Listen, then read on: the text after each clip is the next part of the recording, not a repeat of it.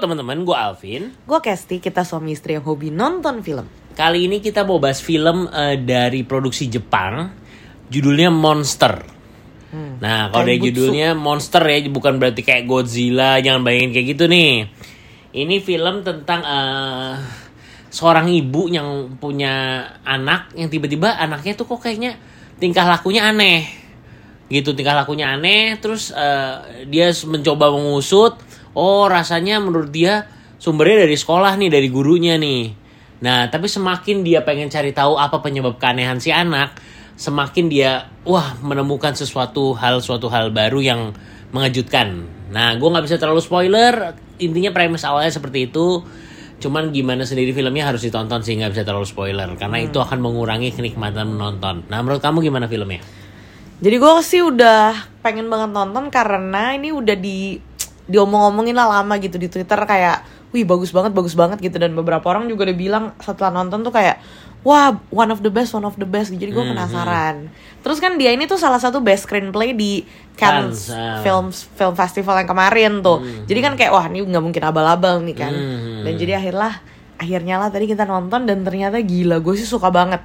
Kayaknya kalau 2024 dibuka dengan film ini tuh kayak wow bagus nih, kayak menjanjikan nih gitu. Kayak bukan tipe film buat semua orang sih, ini model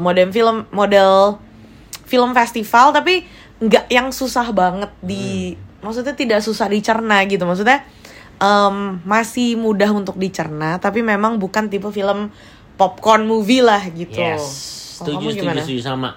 Gue juga awalnya tahu film ini dari Twitter, dari review-review para penikmat film ya, yang bilang film ini wow, memuji-muji film ini. Dan memang ketika nonton gue juga ngeliat durasinya 2 jam lebih sedikit gitu ya. Gue mikir dengan film Jepang 2 jam lebih sedikit, premis seperti ini apa gue tahan gitu. Nontonnya 2 jam gitu, biasanya gue ngantuk nih. Cuman ternyata setelah nonton film ini, emang bener kata Kesti ya, ini film bisa dibilang ya film festival gitulah kalau orang ngomong. Cuman cara berceritanya tuh cukup menarik, artinya apa ya, bikin orang tuh penasaran. Orang penasaran gitu. Jadi ketika kita udah kayaknya mencapai ini udah 40 menit bahas ini mau ceritanya mau kemana nih, kayak masih lama. Oh, ternyata bercerita yang lain lagi gitu, gimana lah. Gue enggak bisa cerita terlalu detail, cuman intinya ngebuat kita tuh enggak sampai ngantuk terus ngikutin lagi. Gitu. Benar. Jadi ini salah satu yang unggul tuh dari cara penceritaan. Tapi ini tuh nggak bisa kita bahas karena itu adalah salah satu yang harus dinikmati sendiri. Ya, gitu. Intinya itu yang bagus ya. Itu yang bagus adalah cara film ini bercerita. Betul. Gitu. Dan secara life value-nya, maksudnya value dalam filmnya tuh bagus banget. Jadi sangat related buat kita semuanya pasti, dan hal-hal itu tuh pasti terjadilah dalam kehidupan kita semuanya gitu. Jadi waktu nonton tuh gue kayak nyes banget gitu, sampai di ending pun, maksudnya ini tuh indah banget gitu. Maksudnya filmnya tuh banyak simbol-simbol, sampai terakhir tuh abis nonton kayak overwhelmed, sampai bener-bener ngalirin air mata tuh karena overwhelmed gitu. Jadi bagus banget sih, kalau gue sih super sangat recommended buat kalau kalian tipe penikmat film yang suka nih film-film dalam gitu. Ini cocok banget buat kalian gitu. Iya, tadi emang bener sih, pas lampu bioskop udah nyala tuh Kesti masih nangis tuh, masih keluar air mata aja terus tuh.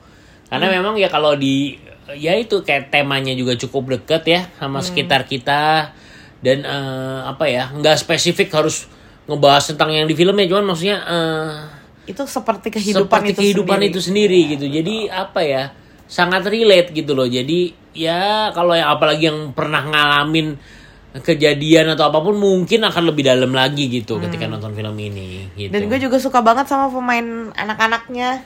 Ya, jadi nggak cuma anak-anak sih, si ibu dan semua tokoh-tokoh lain tuh castingnya pas, dan mereka tuh punya karakter masing-masing yang akhirnya tuh bikin chemistry mereka jadi menyenangkan untuk ditonton. Gitu. Ya, didukung juga dengan scoring yang bener bagus, musiknya juga bagus mendukung film ini. Jadi ya ini, sekali lagi kalau ada yang nanya apakah ini film horor judulnya Monster, enggak dong ya enggak.